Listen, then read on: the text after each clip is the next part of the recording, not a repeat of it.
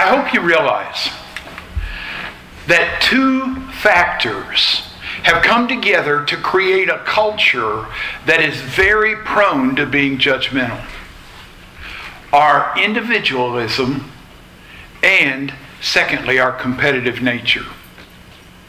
And judgmentalism, when you dissect it, is really, it comes down to this. When a person is really secure with themselves, they don't have a reason, they don't really have a need to be judgmental of others. They understand who they are in relationship to God. So they're not in any way insecure or envious or jealous of anyone else's position.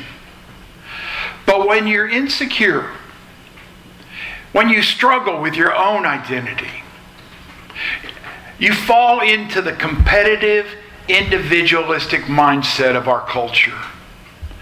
You become focused on me, myself, and I. And you become very prone to compare yourself with others. But if you're able to sit back and reflect just how much this sinful lifestyle has, in fact, infected you, I intentionally am not using the word affected, but how much it has infected you, because I believe that our culture is very much an infecting culture. then you begin to realize that you are, in fact, in many ways leaning toward being judgmental. And that's the time when we as Christians need to take a deep look into our hearts and figure out what it is that we really stand for. And if you can't answer the question, what do I stand for? What do I believe in? What causes are am I ready to fight for? What are those things that I'm really passionate about? Then rest assured, you're likely to be criticizing others because you really aren't in touch with your own identity spiritually. And I'm not just talking about criticizing in terms of other people's behaviors and all. It also takes place when we start to criticize their lifestyle uh, you know, there are times when other people are doing things that deserve to be challenged, confronted, but certainly not for us condemned. We're not the judge. Uh, I go back to the story of Jesus with the woman that was brought to him who was caught in the act of adultery. Where are those who have come to condemn you? Neither do I condemn you. That was Jesus Christ himself. But he did still confront her. But go and sin no more. There is a distinction. And I hear so many Christians who slip over that line instead of just speaking about in a, in a scriptural manner the problems. Instead of just going to those people scripturally with a desire to confront, so many condemn. So many develop a prejudice attitude. And that attitude leaks out into very hateful little statements and blurbs that get made.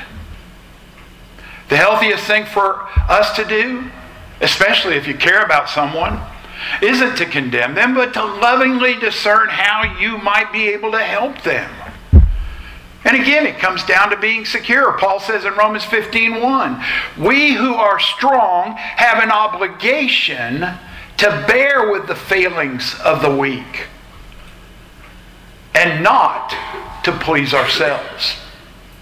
Go back and study it, read it. I'm not pulling it out of context.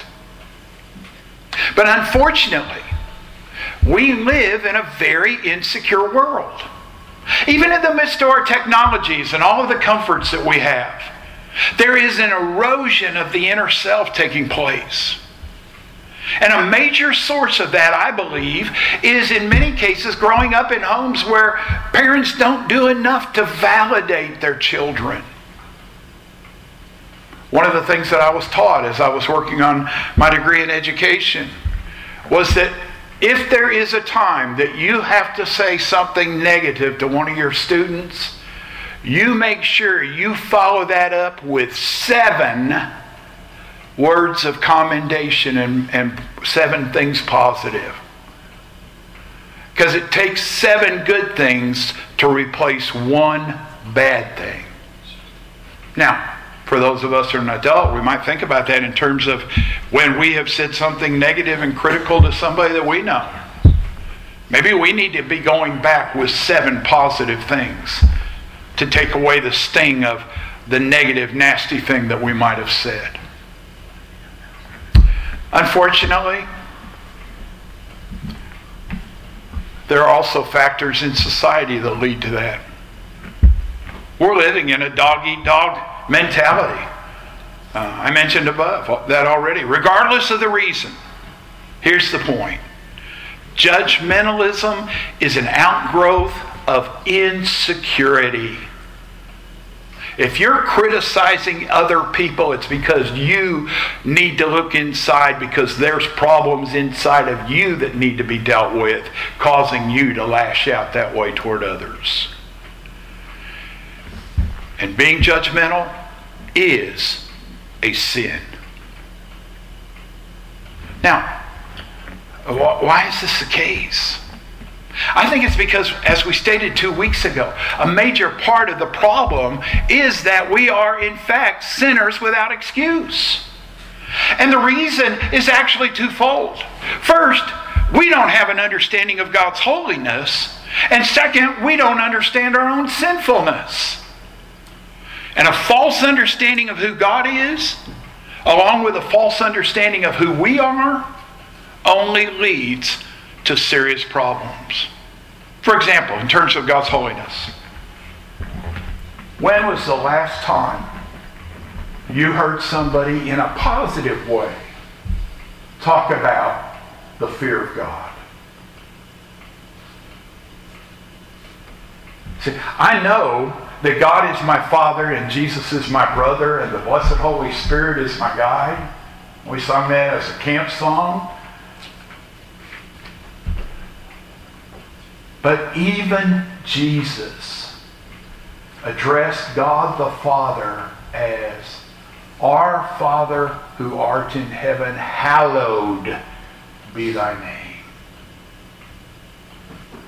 I was a part of the Jesus movement, the hippies of the late 60s, early 70s. I had my long hair and my bell-bottom jeans. And, and uh, one of the problems of that movement was too much of a chummy chummy attitude toward Jesus. Oh, he's our friend, he's our brother. But we also need to remember that God is holy and that we are sinful. And our idol making minds fail to see God as the transcendent, the holy other, the perfect God who is infinitely above us as humans. And instead, we start to imagine that God's just like us, only just to a bigger degree regarding our own sinfulness, we forget that we're made in the image of God and that every sin that we commit communicates a distortion of the image of God to those who are around us. And it's through such ignorance that many people suggest that if God judges as he says he's going to, then he insults his own integrity, holiness, and justice. They cannot comprehend that a God who is defined for us as love, and God is love, must also be defined as just and merciful. The eternal fact is, God said what he means, and he means what he said. Moreover, his judgment, despite the skeptic uh, who wants to come up with moralisms to the contrary. His judgment is perfect. And that's what Romans chapter 2, verses 1 to 16 is all about. And as we come to understand or reaffirm our understanding of the perfection of God's judgment, we actually bring health to our souls. For those of us who are believers, it should drive us toward a greater authenticity in life and thus to spiritual power. For the non Christian, there should be strong encouragement to face fundamental issues about who we are and who God is. But we need to hear the warning of verse 6. God will render to each one according to his works. Think with me for a minute just in terms of worship. Many who claim to be Christians never or seldom ever join with other Christians to worship. And you know what? The only time Christian is used in the singular in the New Testament is when it's talking about the need for that person to reflect upon where they're standing. It's always used as plural. It's the Christians as they meet. And when the body, which is the church, is described, it's not talk to, talking about just the head and one part of the body. Is it? Isn't the body made up of many members according to the New Testament?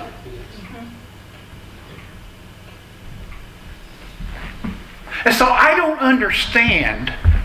First of all, I don't understand how somebody thinks they can be a Christian and not be a part of the church.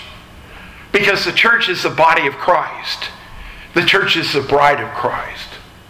But I don't understand why people who claim to be Christian would even want to go to heaven if they don't want to be with other Christians here on earth.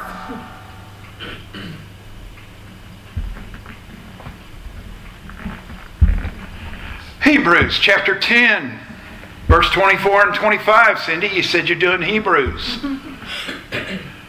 This is one of those passages that I have preached a sermon at one time called the, the salad sermon uh, because it keeps talking about lettuce. Let us consider how to stir up one another to love and good works. It doesn't say, hey, you as a Christian, figure out how to stir yourself up. Let us Consider how to stir one another up to love and good works, not neglecting to meet together, as is the habit of some, but encouraging one another, and all the more as you see the draw the day drawing near. Some, claiming to be Christians, have separated themselves, and so they've severed themselves from the head. What a gruesome image that is. Some have claimed to be Christians, have come to church every Sunday, but for all the wrong reasons. I found this and I thought it was really cute. I, I want to share it with you as an example. Uh, it appeared back in 1970. I have this file that has all these little clippings, and, and some of them are notes, some of them are little pieces of paper, uh, some of them are just references to go to on the computer as a link now so that I don't have to stay, cape as much paper. But it appeared in a magazine called Christian Life. It was written by Elva McAllister, and it's titled Envy Went to Church. Here's how it goes Envy went to church this morning. Being legion, he sat in every other pew. Envy fingered wool and silk fabrics, hung price tags on suits and neckties that people were wearing. Envy paced through the parking lot, scrutinizing the chrome and the paint.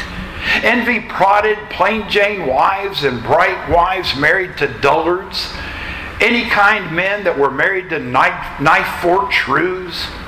Envy thumped at widows and widowers, jabbed and kicked at college girls without escorts, lighted invisible fires inside khaki jackets. Envy conferred upon his mourning with all his brothers. He liked his Sunday scores today, but not enough.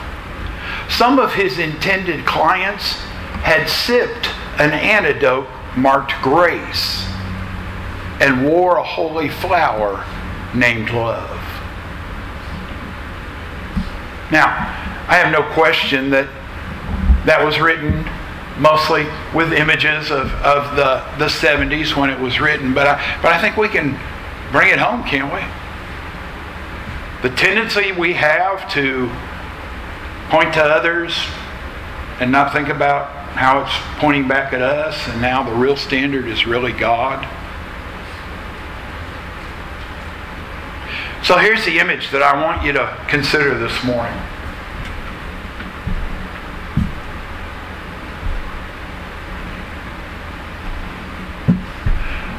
Eric asked somebody out there in Grinnell, Iowa, he said, Why does the pork seem to taste so much better out here? And the guy's answer was, Almost all of our pigs are corn fed, they're not slopped.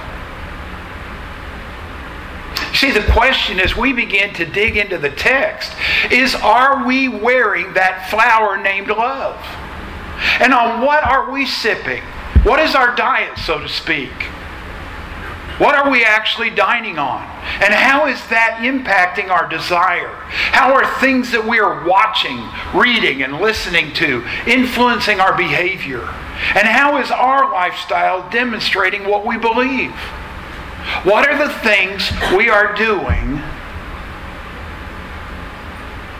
What are those things reflecting in terms of whether or not we are truly living the Christian life? So here's our text. It's actually Romans 2 12 to 16, but I want to back up to verse 11. The reminder for God shows no partiality. For all who have sinned without the law will also perish without the law. And all who have sinned under the law will be judged by the law. For it's not the hearers of the law who are righteous before God, but the doers of the law who will be justified. For when Gentiles who do not have the law by nature do what the law requires, they have a law to themselves, even though they do not have the written law. They show that the work of the law is written on their hearts, while their conscience also bears witness, and their conflicting thoughts accuse or even excuse them on that day when, according to my gospel, God judges the secrets of men by Jesus Christ. May God add his blessing to our reading of his word this morning. The bottom line, the bottom line, what matters most is not that we are hearers of Scripture, though that's very important. I can't stress enough the, the importance and the value. And I'm going to be confessional for a minute because you, as a congregation, helped me get things straightened out in my life. And I'm going to tell you how that happened. When I came here and uh, we talked in terms of office hours, I decided that what I would do the first thing in the morning when I got here was spend some time reading the Bible and praying. And I have read the Bible through from front to end at least once completely every year, sometimes twice because I've read the Old Testament twice, but each year I've read the New Testament four times in the five and a half years that I've been here.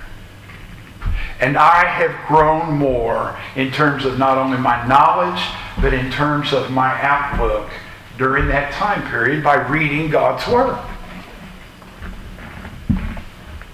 And keep that in the context of the fact that I grew up in a minister's home with perfect attendance in Sunday school until I was 19 years old when I got double pneumonia.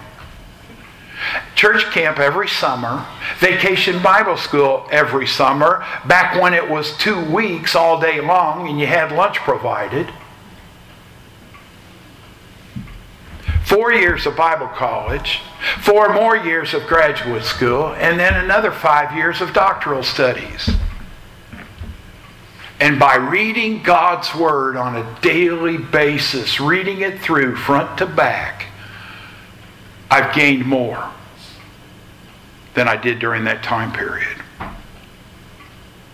Last Sunday, we showed that the judgment of God will be righteous and according to what we have done, verses 6 to 8. And second, it'll be impartial, that it'll be done without favoritism, verses 9 to 11. Paul now begins to develop what this means in relationship to the Mosaic Law, which is mentioned here for the first time, though it's going to be mentioned again throughout the rest of the letter of Romans. And verse 12 puts Jews and non Jews, those he refers to as Gentiles, into the same category of sin and death. And I tried to stress it when I was reading, but there were two parallel statements that Paul makes. Both of them began with the words, all who have sinned. All who have sinned apart from the law, the Gentiles, who will, who will perish apart from the law, and all who have sinned under the law, who, who will be judged by the law and perished under the law. And interestingly, the verb is used in the aorist tense, which is normally a historical snapshot. So, what it's doing is Paul is looking at this from the point of judgment day, looking back. Everybody is going to have failed. The ground of judgment is our works. The rule of judgment is our knowledge whether or not we have lived up to our knowledge. For those who have not heard the law, who are righteous in God's sight, but who obey the law, they'll be de- declared righteous. Verse 13. Now, that's a theoretical and hypothetical statement, I know, because nobody can live up to the law. Romans 3:20. We've all failed and come short of the glory of God. But just in case you're skeptical about this, I want you to hear how Jesus closed his sermon that we have, the longest one recorded. Matthew chapter 7.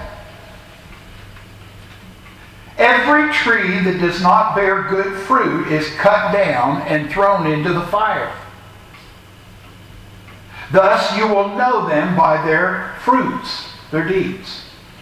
Not everyone who says to me, Lord, Lord, will enter the kingdom of heaven, but only the one who does the will of my Father in heaven. On that day, many will say to me, Lord, Lord, didn't we prophesy in your name? Didn't we cast out demons in your name? Didn't we do many deeds of power in your name? And then I'll declare to you, I never knew you. Go away from me, you evildoers. Verse 24. Everyone then who hears these words of mine and acts on them will be like the wise man who built his house on the rock. And everyone who hears these words of mine and does not act on them will be like a foolish man who built his house on the sand. What was Jesus saying? It doesn't matter. Maybe I'm going too far with this, but I don't believe I am. Because of what Jesse read from James this morning. It doesn't matter a hoot what you say about your faith if what you are doing, saying, and how you are living does not confirm your faith.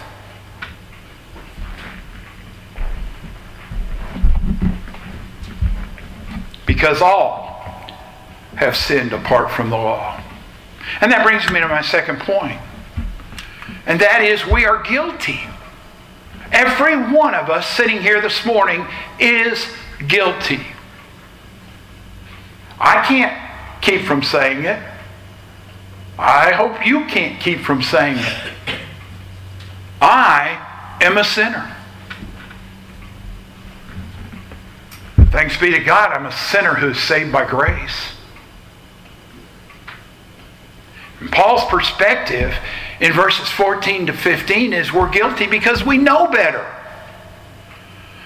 What Paul's insisting on is that there's really not a fundamental difference between those who did not get brought up under the law and those who did, because in the end, those who didn't have the law are going to be judged on the law that was written on their hearts and whether or not they lived up to that. And those who did have the law are going to be judged by means of the law that they could read. And it's again going to be based on what they did. Verse 15 is actually an explanation of how people who do not have access to the law of Moses, who do not have access to the scriptures, have a form of God's law. And it expands on the concept that the Gentiles are a law for themselves, since they do show that the requirements of the law are written on their hearts. We know it as conscience.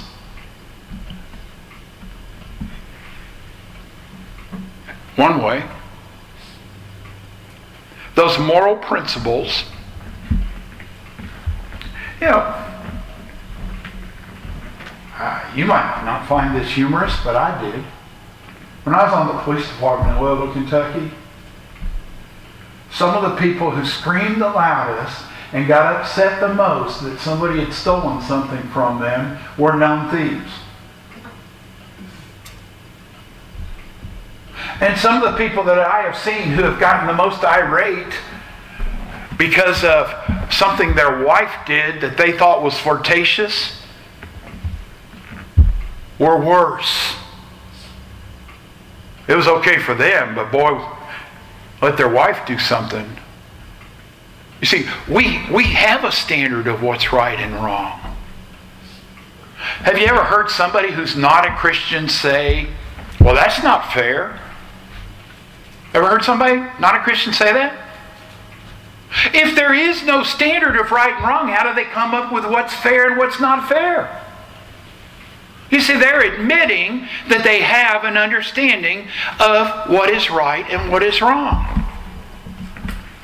I find the teaching of my friend who recently passed away, Jack Cottrell, most helpful in this. He analyzes two passages in the New Testament from Paul Ephesians 4 and Colossians 3. And what he basically says is one, we are made in the image of God, and that meant that we have knowledge and we have a knowledge of true righteousness and holiness. And secondly, though the fall did result in the corruption of mankind, it was not a total destruction.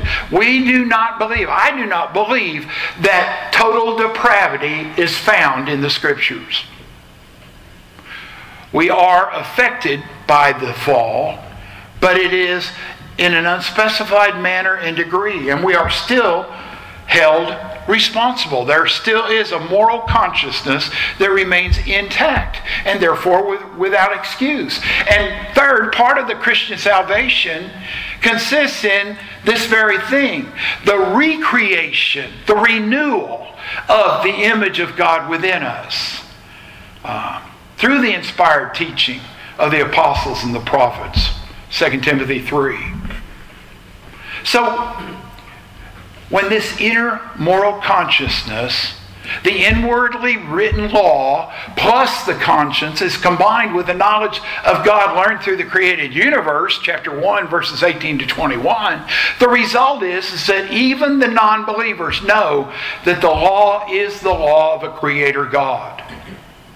I heard a man who was an atheist who became a Christian say one day, Oh, you know, the evidence was overwhelming. We understood that. And that's why we tried to figure out every way we could to deny it. It wasn't that we didn't realize there was a God, it's that we didn't want there to be a God. Because if there was a God, he had a rightful claim on our lives and how we should live. Verse 16, and let me conclude quickly. I think the paragraph closes with what I believe is our greatest blessing. Connecting this verse directly with verse 15 by adding that our secrets will be judged by Jesus Christ. Verse 16 brings all of these preceding thoughts to a climax, wraps them all up in a neat little package, and the effect that is achieved is when we word, add the word all to the beginning of the phrase, saying all of this will take place on the day when God will judge, which is the same as Paul refers to in verse 5 as the day of God's wrath.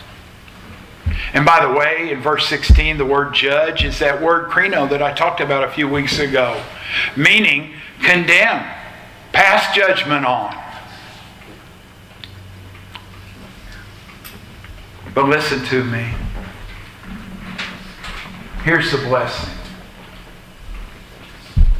I am guilty as a sinner. God declares me guilty as a sinner based on how I am living. But when judgment comes, and we read it last week out of Revelation, when judgment day comes, there are books that are going to be opened. But then there's another book, singular. And after everybody's been judged guilty, and the penalty phase is being dealt with, and some are being cast into the eternal lake of fire. That book is opened, and Jesus, Paul just said it here in Romans, Jesus has that book of life because Revelation says he's the, the final judge, the final arbiter. And Jesus says, Oh, wait a minute.